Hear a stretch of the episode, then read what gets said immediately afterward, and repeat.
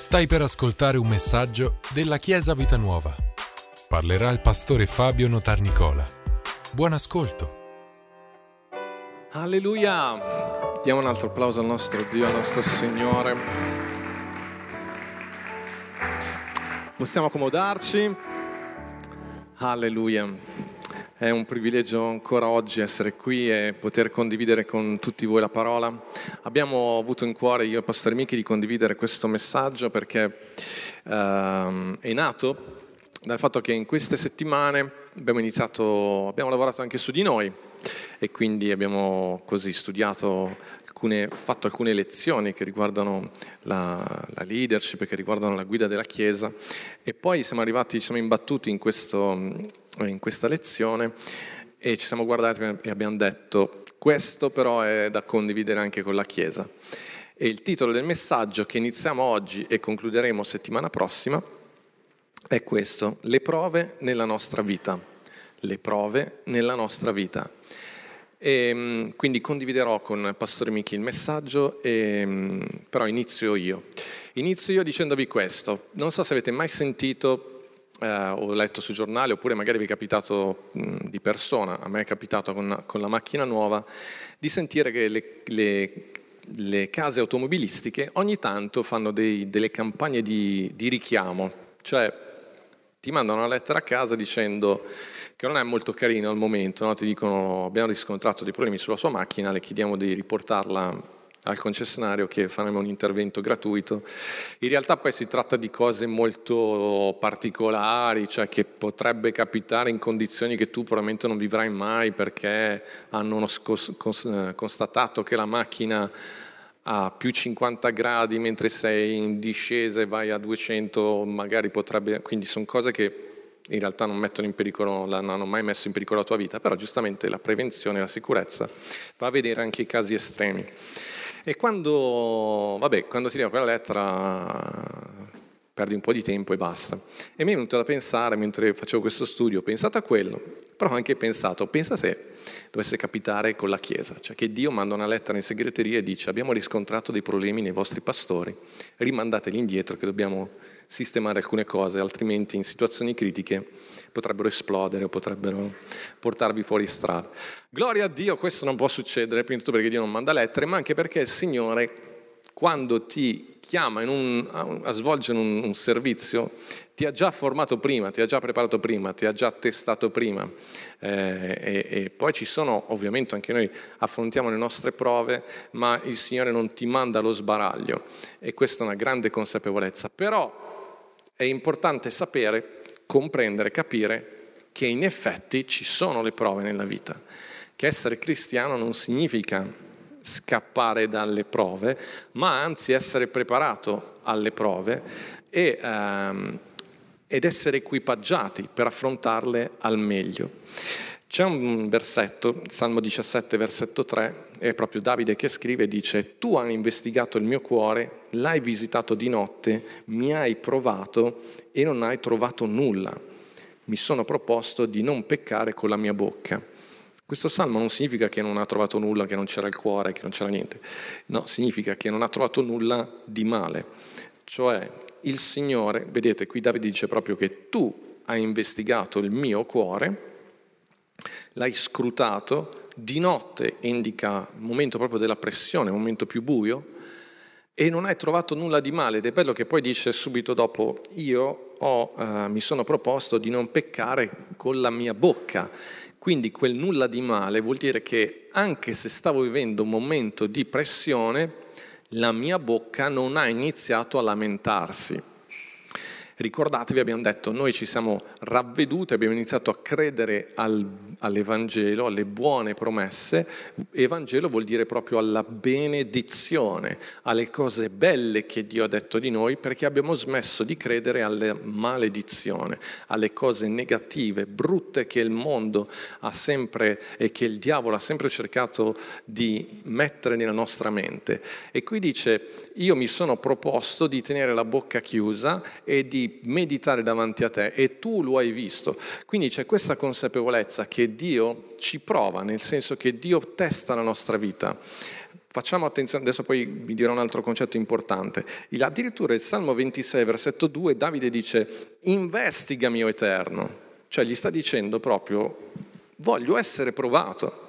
Per quello che vi sto dicendo, non bisogna scappare dalle prove. E mettimi alla prova, purifica col fuoco la mia mente e il mio cuore. Ricordatevi che il fuoco l'abbiamo collegato in questa la domenica di, Pentecoste proprio allo Spirito Santo, quindi il fuoco non è una batosta che ti arriva in testa, ma è la presenza dello Spirito Santo che ti parla, ti convince e ti purifica, come il fuoco purifica certi elementi. Una cosa importante uh, che addirittura la parola ci chiede, chiede a noi di esaminare noi stessi. Questo lo colleghiamo spesso alla Santa Cena. Io vi dico, il momento della Santa Cena è un momento di, di, di, di esame.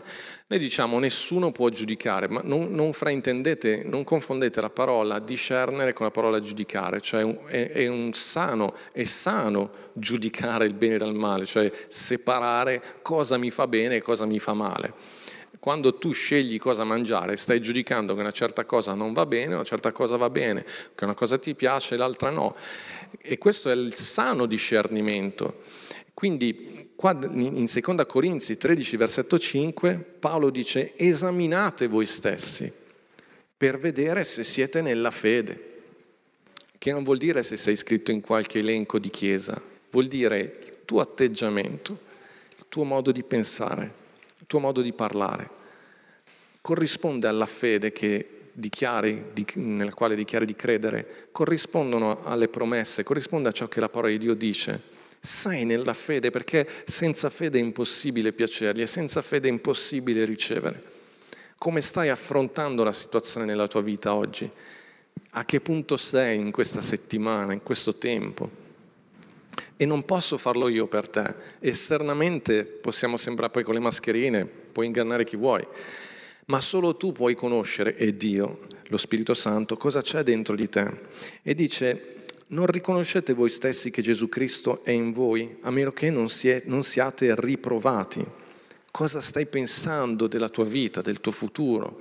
Della tua condizione nel tuo lavoro, magari stai cercando un lavoro, sei nella fede, stai credendo che Dio sta aprendo porte, ogni, ogni mattina ti svegli già con la consapevolezza che ma no, tanto non cambia niente, non succede niente, stai vivendo con la consapevolezza che la benedizione di Dio è sulla tua vita, che tu hai, hai una chiamata particolare da parte di Dio, che quando tu ti svegli e ti alzi, esci di casa, sta uscendo un figlio di Dio di casa e un figlio di Dio affronta la vita consapevole che che il Padre è in lui e che la benedizione è in lui. Stai affrontando con questa, con la fede anche la situazione magari di una malattia, stai, confront- stai affrontando la situazione consapevole che Gesù Cristo è morto sulla croce e su quella croce ha portato ogni malattia, ogni, ogni peccato, stai affrontando la, con la consapevolezza che ogni maledizione che è caduta su di lui è per te in Cristo Gesù ora c'è la benedizione, c'è un parlare bene di te, un parlare sano che ti appartiene. Alleluia. E le prove servono a un certo punto anche per, per metterci a, a nudo, cioè capire realmente, stai facendo sul serio, stai giocando, stai, ti stai abituando, ma non stai vivendo con la consapevolezza. E sapete, eh, Chiarisco subito, non sto parlando della tentazione, io sto parlando della prova. La prova, è, lo vedremo tra pochissimo, è una grande occasione. La tentazione è portarti a, al male, è farti cadere in qualcosa che ti fa male. La prova è tutt'altro. E infatti eh, Giacomo in 1.13 dice, nessuno quando è tentato dica io sono tentato da Dio è Dio che mi sta facendo vivere questa tentazione, perché Dio non può essere tentato dal male ed egli stesso non tenta nessuno. Vedete che questo, il concetto di tentazione, è collegato al male, invece la prova è collegata al bene, all'avanzamento, alla crescita. Ciascuno è tentato quando è adescato e trascinato dalla propria concupiscenza non è Dio che ti sta tentando, portandoti in pasticceria e cercando di capire se mangerai pasticcini o no. Ciò che ti porta in pasticceria è la tua concupiscenza, anche la mia, e vince spesso. Quindi è inutile, in molte volte noi diamo la colpa a Dio per delle cose che in realtà o, o giustifichiamo, giustifichiamo noi stessi per quello che stiamo vivendo, ma dobbiamo discernere. La tentazione nasce dalla nostra, um, no, dal nostro vecchio io, come dice qua, nasce dalla nostra concupiscenza, scusatemi questa parola, mi sfugge spesso, e la concupiscenza si si affronta in un certo modo, ma non è l'argomento di oggi. Noi oggi stiamo parlando delle prove e voglio darvi questa definizione di prova. La prova è un atto, una serie di atti, di operazioni che hanno lo scopo di conoscere, verificare, dimostrare le qualità, le caratteristiche di un, di un qualcosa o di una persona, o anche le doti e le attitudini di una persona, o anche le, la veridicità di un'informazione. La prova serve per verificare ciò che hai dentro, per dimostrare anche a te stesso le qualità e la crescita, lo sviluppo della tua vita, la maturità della tua vita. Sapete, noi guardiamo molto, in maniera molto negativa a volte alle, alle prove perché ehm, non comprendiamo Uh, per esempio, noi, io ho fatto anche gli esami elementari, no? quindi quinta elementare, terza media, maturità, esami all'università, laurea e quant'altro, ma poi si continuano a dare esami tutta la vita. Però la cosa interessante è che gli esami sono alla fine di un ciclo, cioè tu stai finendo le elementari e devono verificare cosa tu hai imparato in quei cinque anni. Questa è la prova dal punto di vista della scuola e del mondo in generale. Dal punto di vista di Dio invece è un'altra cosa. La prova non è alla fine di un ciclo, la prova è all'inizio di una nuova dimensione nel quale Dio ti vuole fare entrare. Per questo che la prova è molto interessante e non dovremmo sfuggire alle prove. Dal mio punto di vista gli esami andrebbero aboliti tutti alla fine del ciclo, non serve per me, non serve molto valutare in quinta elementare e terza media, dovrebbero essere le scuole dove tu accedi che dovrebbero valutare se sei all'altezza di entrare in quella scuola e cambierebbe tutto. Proprio il concetto di esame. Io affronto un esame, affronto una prova perché voglio entrare in dimensioni più grandi e mi preparo per affrontare quella prova perché so che se la supero entro in una dimensione ancora più grande, più di benedizione, più di soddisfazione. Alleluia. La prova è una grande occasione per dimostrare la propria maturità e il proprio valore. E senza la prova non si può essere approvati. Né vorremmo essere approvati senza prova. No, prima c'è la prova e sei approvato. Sapete che nella Chiesa funziona così. Paolo quando parla a Timoteo gli dice se devi scegliere qualcuno per lavorare nella Chiesa, fa in modo che siano prima approvati. Se sono approvati e sono addirittura dice se sono senza macchia, perfetti, ovviamente nel contesto di quello che sta dicendo, allora poi potranno entrare. La prova non è per chiudere il passato, la prova è per aprire un futuro. Alleluia. Per questo che dovremmo essere felici quando ci rendiamo conto. Infatti Giacomo cosa dice? Considerate una grande prova, una grande gioia, fratelli, quando vi trovate in prove di vario genere. Perché? Perché quando c'è la prova sta arrivando l'avanzamento. Quando c'è la prova sta arrivando la crescita, sta arrivando l'approvazione. E se falliremo una prova, rifacciamo il giro e la riproviamo, perché noi siamo destinati a superare quella prova. Noi siamo destinati a crescere, noi siamo destinati ad andare oltre. Sapete, la prova è una grandissima, grandissima opportunità, è ciò che ti collega dalla teoria alla pratica. Considerate una grande gioia, fratelli, quando vi trovate in prove di vario genere, perché finalmente la teoria diventa pratica. E quando diventa pratica, quando fai esperienza di successo, è tutta una gioia. È tutta una gioia. Se non stai provando gioia nel, nel, quello che ti sto dicendo, nel gusto di affrontare una sfida, è perché probabilmente non hai ancora provato il gusto che c'è nel superare quella prova, quella sfida e di goderti il successo che c'è lì, che ti sta aspettando.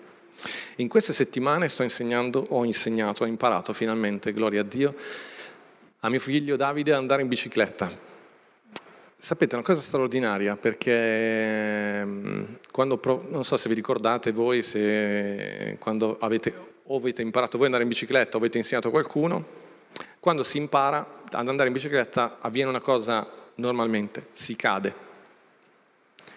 E spesso Davide è caduto, spesso ha avuto il tentativo di pianto, ma gloria a Dio, è un uomo valoroso. Sapete cosa ha fatto ogni volta?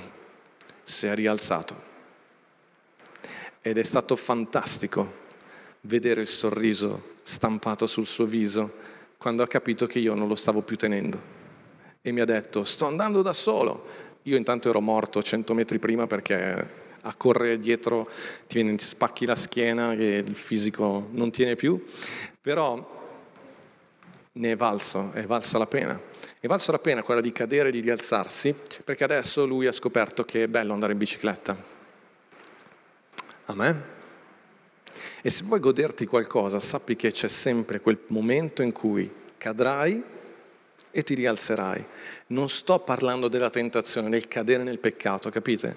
Sto parlando di quel momento in cui ti rendi conto che avrei potuto agire diversamente, avrei do- dovevo ho pensato male, ho parlato male, Signore perdonami, non volevo dire questo, l'ho detto ma ora mi ricollego a te, oppure un momento in cui ci sono tante cose. Infatti in questo studio noi vogliamo parlarvi dei diversi tipi di prove che, ci, che possiamo affrontare, affinché ne siamo consapevoli e possiamo affrontarle con, con gioia. La prova è una grandissima vostra amica, sapete perché?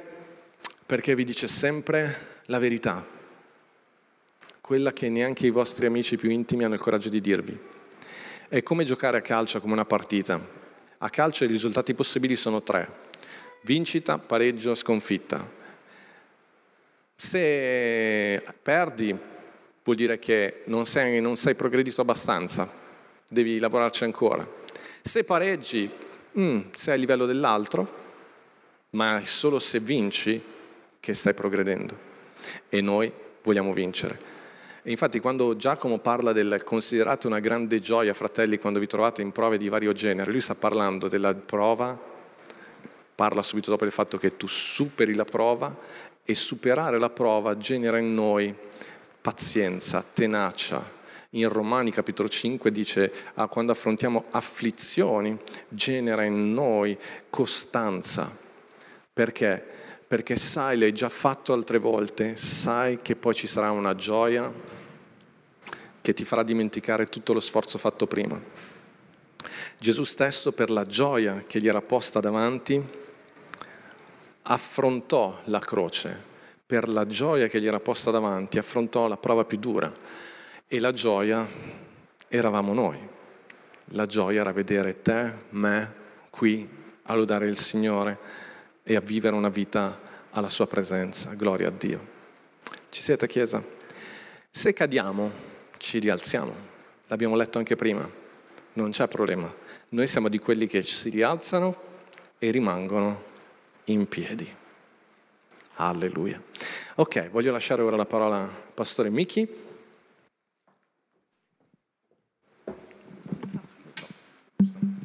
Oggi abbiamo affrontato la prova del tempo, del tempo atmosferico, perché è stata una prova arrivare qua, giusto? Una prova parcheggiare in questo lago di parcheggio, ma ce l'abbiamo fatta, vero? Le prove, le prove quindi sono qualcosa di positivo. La frase diciamo che mi è piaciuta di più anche del culto precedente che mio marito ha detto, che il pastore ha detto, è che eh, la prova non è un fine percorso, ma è l'inizio. Eh, e noi dobbiamo vederci qualificati per un processo eh, successivo. La Bibbia dice eh, che noi andiamo di valore in valore. Come facciamo ad andare di valore in valore? È perché ci sono delle prove nella nostra vita e noi superiamo queste prove possiamo andare sempre a un livello maggiore. Noi fin quando siamo su questa terra continuiamo a crescere. Noi continuiamo a crescere. Noi vogliamo continuare a crescere. Amen? E, um, voglio iniziare a elencare alcune prove, discuteremo di alcune prove eh, perché è importante conoscerle, perché poi quando arrivano queste prove almeno siamo pronti, siamo preparati. E la prima cosa che voglio dire è che queste prove non è che si presentano nella vita soltanto una volta, ma tante volte. E non è che noi, ad esempio, che siamo diventati pastori, non siamo, ancora, non siamo più sotto, sottoposti a determinate prove. No, tutte queste prove ci riguardano continuamente. Perché? Perché noi andiamo di valore in valore e continuiamo a crescere andiamo a un livello sempre maggiore e superiore di crescita con Dio, di crescita nel nostro carattere, di crescita nella nostra vita spirituale. La prima prova di cui voglio parlare oggi è la prova delle piccole cose. Piccole cose, la più semplice, la prova delle piccole cose. E voglio leggere subito alcune scritture. La prima si trova nel Vangelo di Luca, Vangelo di Luca al capitolo 16. Conosciamo bene questo passo, in questo passo si parla di ricchezze. Luca 16, versetto 10 dice, chi è fedele nel poco è fedele anche nel molto e chi è ingiusto nel poco è ingiusto anche nel molto. Se dunque voi non siete stati fedeli nelle ricchezze ingiuste, chi vi affiderà le vere? Qui eh, sta dicendo, Gesù sta dicendo, se non siete fedeli nelle ricchezze ingiuste, cioè nelle, nelle ricchezze quelle materiali, quelle di questa terra, quelle che non ci porteremo in cielo, come faccio io ad affidarvi quelle vere, che sono quelle eterne, quelle spirituali, le cose preziose del regno di Dio? Questo sta dicendo Gesù. Luca 19, versetto 17, qualche pagina avanti, dice è la parabola delle dieci mine. Partiamo dal 16. Allora si fece avanti il primo e disse, Signore, la tua mina mi ha fruttato altre dieci mine. Ed egli disse, bene, servo buono, poiché sei stato fedele in cosa minima, ricevi la potestà su dieci città. E poi voglio leggere anche Matteo, capitolo 25, il versetto 21 anche questa parabola la conosciamo bene, la parabola dei talenti, dice il suo Signore gli disse, bene, servo buono e fedele, tu sei stato fedele in poca cosa, io ti costituirò sopra molte cose, entra nella gioia del tuo Signore. Questi versetti sono molto importanti e il principio delle piccole cose è un principio molto importante che ci accompagna tutta la vita e guardate che abbiamo ogni giorno la possibilità di superare questa prova delle piccole cose, perché ogni giorno ci sono dei piccoli dettagli, delle piccole cose che noi possiamo fare per gli altri, per la nostra famiglia, per la Chiesa, per il regno di Dio per tutto, per un sacco di situazioni che possono fare una grande differenza nella nostra vita. E se noi non riusciamo ad essere fedeli nelle piccole cose, se non riusciamo a essere fedeli in un piccolo compito affidato, bambini, sto parlando anche a voi, un piccolo compito affidato, mettere a posto i vostri giochi, mettere a posto la vostra stanza, tenere in ordine la vostra cartella, tenere in ordine il vostro letto, se non siamo fedeli, non riusciamo a mantenere questo piccolo impegno, la fedeltà in questo impegno, la puntualità nelle piccole cose, come facciamo poi a ricevere delle responsabilità più grandi, a ricevere cose più grandi? È un principio biblico quello delle piccole cose, della fedeltà nelle piccole cose. E anche quando Dio arriva ad affidarci qualcosa di molto prezioso, Dio comunque continua a provarci nelle piccole cose non è finita. Anche quando Dio ci affida qualcosa di molto prezioso, continuerà a provarci nelle piccole cose, perché è un principio molto importante. È un principio molto importante. Gesù, Gesù non è venuto per essere servito, ma dice Gesù è venuto per servire, dicono i Vangeli, lo dice lui stesso. Gesù dice io sono venuto per servire per servire. Sapete, poco prima di morire, di andare in croce, una delle ultime cose che Gesù ha fatto è stata quella di lavare i piedi ai suoi discepoli. Gesù, anche Gesù è stato provato in una minima cosa, una cosa pratica, non era niente di spirituale, non era niente di così grande agli occhi degli uomini.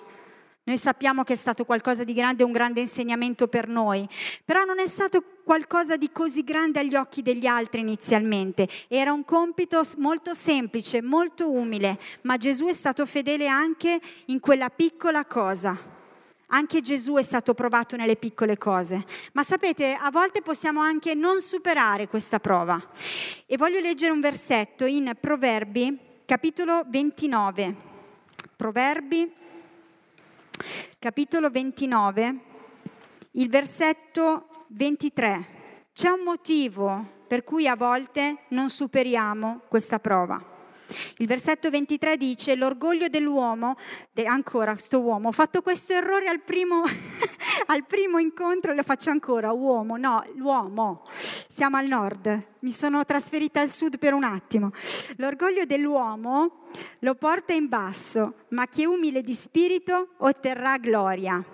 L'orgoglio, a volte l'orgoglio può essere un ostacolo in questa prova, a volte non, non, si supera questa prova delle piccole cose perché a volte le persone, noi stessi possiamo sentirci arrivati ad un certo punto e, e facciamo fatica a piegarci a fare qualcosa che è più piccolo, più umile. L'orgoglio può essere un grandissimo ostacolo per superare la prova delle piccole cose, ma noi dobbiamo sempre avere a mente quello che ha fatto Gesù.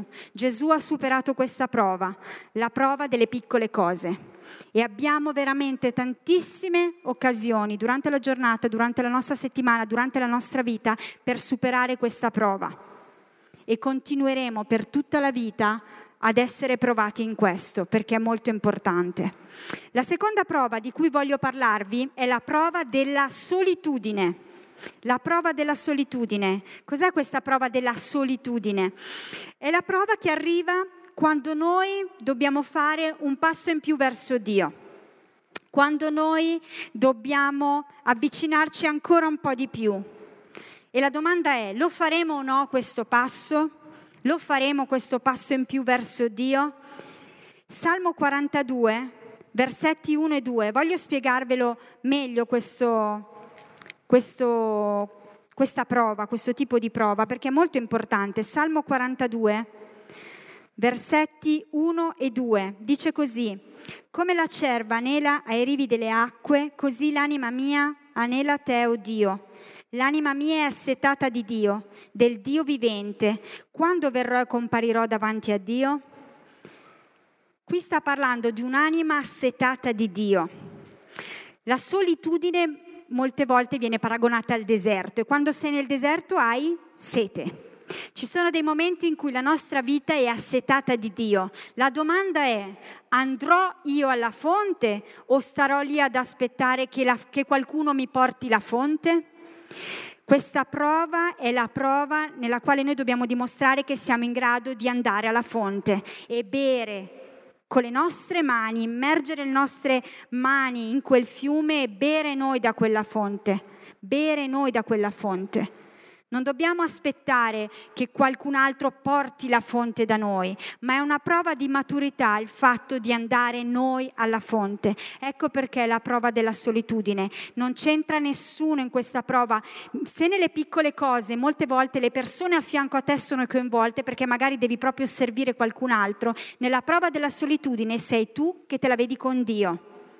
Sarò in grado di andare da Dio da solo quando c'è questa prova in cui sono io che devo andare a quella fonte con le mie gambe, con le mie forze e prendere forza da quella fonte?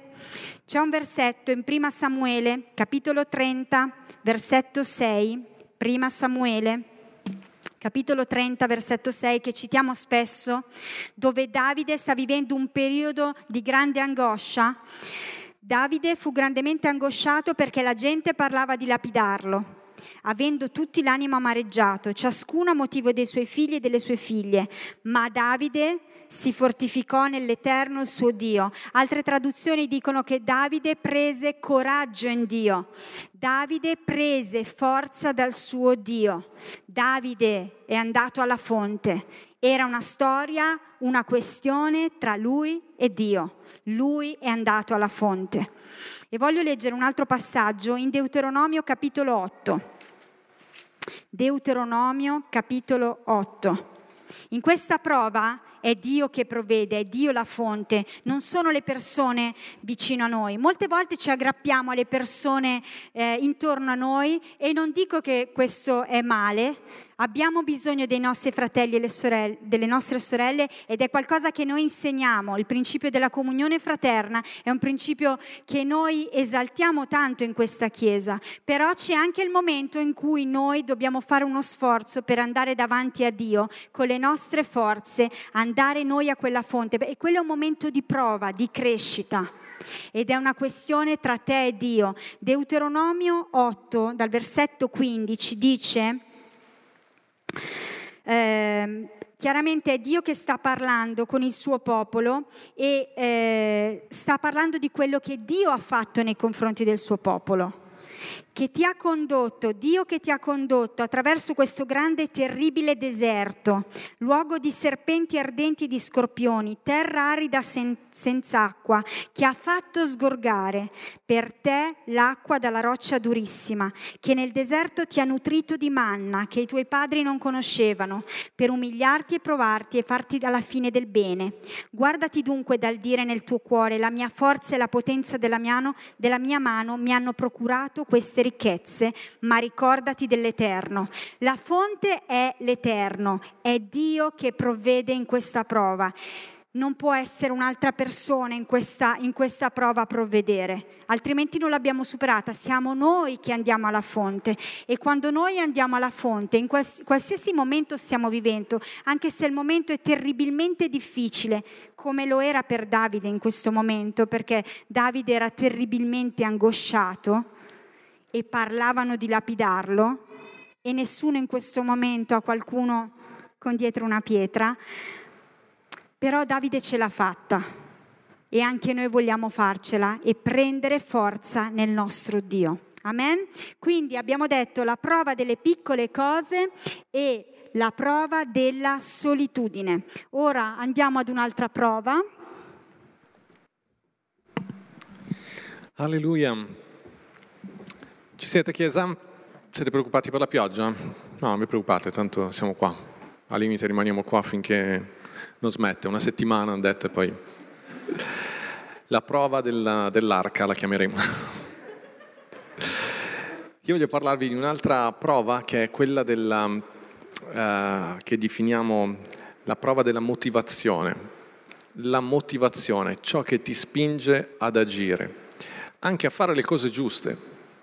Noi come credenti, a noi non basta solo fare la cosa giusta, Dio vuole che la facciamo anche con la motivazione giusta. Prima Corinzi, capitolo 13, versetto 2 dice che anche se io dessi, mio, dessi tutte le mie sostanze, i miei averi, li dessi ai poveri, oppure dessi anche il mio corpo a essere arso, cioè se facessi la cosa più estrema che umanamente noi ammireremmo, eppure agli occhi di Dio dice se non ho amore, se non lo fai con la giusta motivazione, non ti giova nulla, cioè non ti produce un avanzamento, una promozione, nel senso di una crescita, una maturità. La motivazione è molto importante. Credo che a volte il Signore eh, ci faccia aspettare oppure ci dica di no a alcune richieste che noi facciamo, proprio per anche renderci conto, farci rendere conto della motivazione per cui eh, noi andiamo a Lui e, e, e curare bene il nostro cuore. Davanti a un no sei comunque disposto a lodare Dio lo stesso, a fidarti di Lui, a celebrarlo, o come abbiamo letto all'inizio no, di Davide, inizi a lamentarti e a, a, a, mettere in discussione tutto quello nel quale stai credendo. Hai cantato che Dio è un buon padre, un buon padre sa come amministrare le cose in casa e a volte, a volte ti dice anche di no, a volte sta in silenzio, a volte dice di aspettare. Alleluia. Ma anche in quel caso è un'ottima occasione per andare a vedere la motivazione. Quando diciamo la motivazione è l'amore, l'amore, parolone, cosa vuol dire amore? Certo che io sono motivato dall'amore. È difficile, cioè dovremmo stare qui veramente tutta la settimana, non so se basterebbe a parlare di cosa significa amore, dovremmo analizzare tutto il capitolo 13 di Corinzi. Diciamo che detto in maniera proprio semplice semplice, che è quella che tu puoi così velocemente verificare, ed è dirla in questo modo. Siamo mossi dall'amore quando eh, proviamo gioia nel far felice qualcun altro, quando proviamo gioia nella gioia di qualcun altro. quando fai qualcosa e magari quel qualcosa anche ti costa, ma siccome procura gioia, vantaggio, benedizione all'altro, a te quello ti, ti fa gioire, a te quello che ti muove. Cosa ha mosso Gesù andare sulla croce? La gioia, abbiamo detto prima, il fatto che quello avrebbe prodotto gioia in noi. E lui ha preso gioia nella nostra gioia. Questo è un concetto trinitario, un concetto di, di relazione, quello che non è buono che l'uomo sia solo, è una questione proprio di, di bellezza, di maturità. Prendere gioia nella gioia dei miei figli, prendere gioia nella gioia della mia Chiesa. Voi, Paolo diceva, voi siete la mia gioia. In che senso? Che anche se, se dovessi morire per voi, cioè fare qualcosa, ma per rendere un servizio a voi, lo farei volentieri, lo farei con gioia. Questo è, questo essere motivati dall'amore. È il modo più semplice per verificare. Notate che subito c'è questa parola gioia che è importantissima, il frutto dello Spirito, Galati 5, versetto 22, il frutto dello Spirito è amore, la seconda parola, non so se noi l'avremmo messa quella se- lì come seconda, ma lì è proprio gioia, amore, alcuni vorrebbero mettere i due punti dopo amore, come per dire l'amore è gioia, prima di tutto è gioia, poi tutte le altre cose. Va bene, queste sono sottigliezze, però il discorso è che l'amore è collegato in proprio intrinsecamente con la gioia. Quando tu uh, fai qualcosa e sei motivato con la gioia e, e esprimi anche gioia mentre lo fai, è una comunicazione straordinaria. Dio dice che, cioè Paolo dice Dio ama un donatore allegro, perché un donatore allegro è uno che sta amando donare. Nel libro degli Atti c'è riportato un detto di Gesù che dice c'è più gioia nel dare che nel ricevere. La prova della maturità, cosa ti dà più gioia? Il dare o il ricevere? Ricevere è bellissimo. Amen? Noi stiamo già facendo i conti di quanto manca Natale.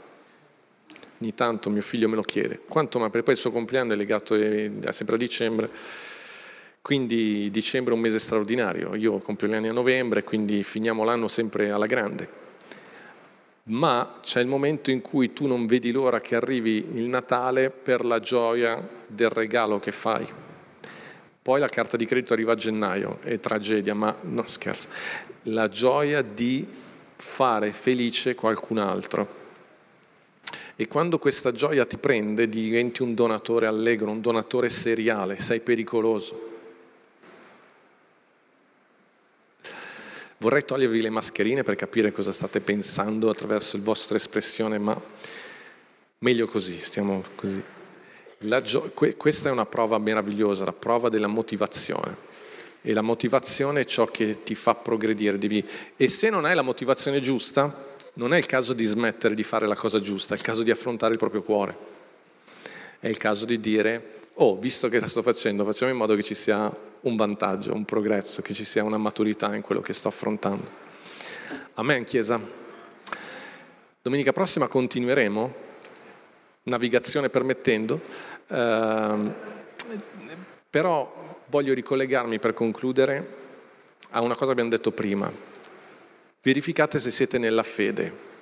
Io vorrei che mentre eh, iniziamo a lodare Dio e a cantare, però vorrei che ciascuno di noi si fermasse un attimo, anche se stai ascoltando da casa, ferma un attimo, spegni i fornelli e tutto quanto e concentrati un attimo in questo momento sulla, su te stesso, come dice l'Apostolo Paolo. Sei nella fede, cioè stai, facendo, stai affrontando le situazioni nella tua vita con quell'atteggiamento di coraggio, di fiducia, di speranza, che nasce da chi sa che non è da solo, anche se magari sei in un momento di solitudine, da chi sa che anche se stai facendo piccole cose, le cose grandi stanno arrivando, di chi sa che, eh, che anche se a volte non ho la motivazione giusta, ma la motivazione giusta la posso trovare perché lo Spirito di Dio è dentro di me e io sono creato per l'amore. Il mio DNA spirituale è amore allo stato puro. Io sono nato dall'amore, io sono stato creato, concepito dall'amore traboccante di Dio. Alleluia, che ha voluto condividere con me la sua sembianza, la sua natura, il suo amore. Io sono creato per la gioia, io vivo nella gioia e sono creato, sono gioia e amore allo stato puro. Devo solo permettere allo Spirito Santo di rivelare a me stesso chi sono e lo sta facendo giorno dopo giorno e io sto crescendo in questo e, e, e la mia vita è fantastica ed è bellissimo scoprire quello che devo cambiare perché ogni volta che cambio qualcosa e mi ravvedo in qualcosa qualcosa di grande, di più grande, di più soddisfacente entra nella mia vita ed è un percorso bellissimo, è gioioso, è, è, fantastico e non finirà mai e sarà di gloria in gloria e infine comparirò davanti al mio Dio, alleluia, riconoscerò il mio Padre, lui mi riconosce come suo figlio e finalmente sarà manifestato del tutto apertamente, si vedrà la gloria di Dio in me, la gloria di Dio in voi tutto il bello che c'è in noi a motivo di Cristo, c'è così tanto di nascosto che non lo vediamo, ma che se solo avessimo intuizione salteremmo, se solo avessimo intuizione ce le mangeremmo le prove. Alleluia, perché noi siamo mangiatori di Golia, anche se ormai usiamo le Fisher, ma le Fisk come si chiama? Noi siamo così, siamo creati per vincere, vincere nell'amore, vincere in quello che siamo, gloria a Dio. Quindi vi chiedo di alzarvi in piedi e di permettere a voi stessi di pensare un attimo alle situazioni difficili che state affrontando. Forse in una situazione di lavoro, forse in una situazione di un affare che non si sta concludendo, forse il desiderio del vostro cuore, di, avere, di, trovare un compagno, una compagna giusta per la vostra vita, forse il desiderio di, di, trovare, di trovare, il lavoro, di, capire che cosa fare nella vostra vita, la scelta di un'università, oppure problemi relazionali con tuo papà, con tua mamma, con i tuoi figli o con tua moglie, con tuo marito, il tuo matrimonio può essere assolutamente ristabilito, ma chi lo ha detto che deve andare così? La potenza di Dio è dentro di te, c'è una potenza che va al di là di ogni cosa, la motivazione dell'amore trova sempre una via. Gesù si chiama, ha detto io sono la via perché l'amore trova sempre, trova sempre un modo per esprimersi. Alleluia. Tu come genitore hai un amore i, per i tuoi figli che, che è così profondo e così alto e così grande che trova un modo per raggiungere il loro cuore, capire il loro cuore e parlare al loro cuore. Alleluia. E l'amore si, si esprime, l'amore è comunicazione.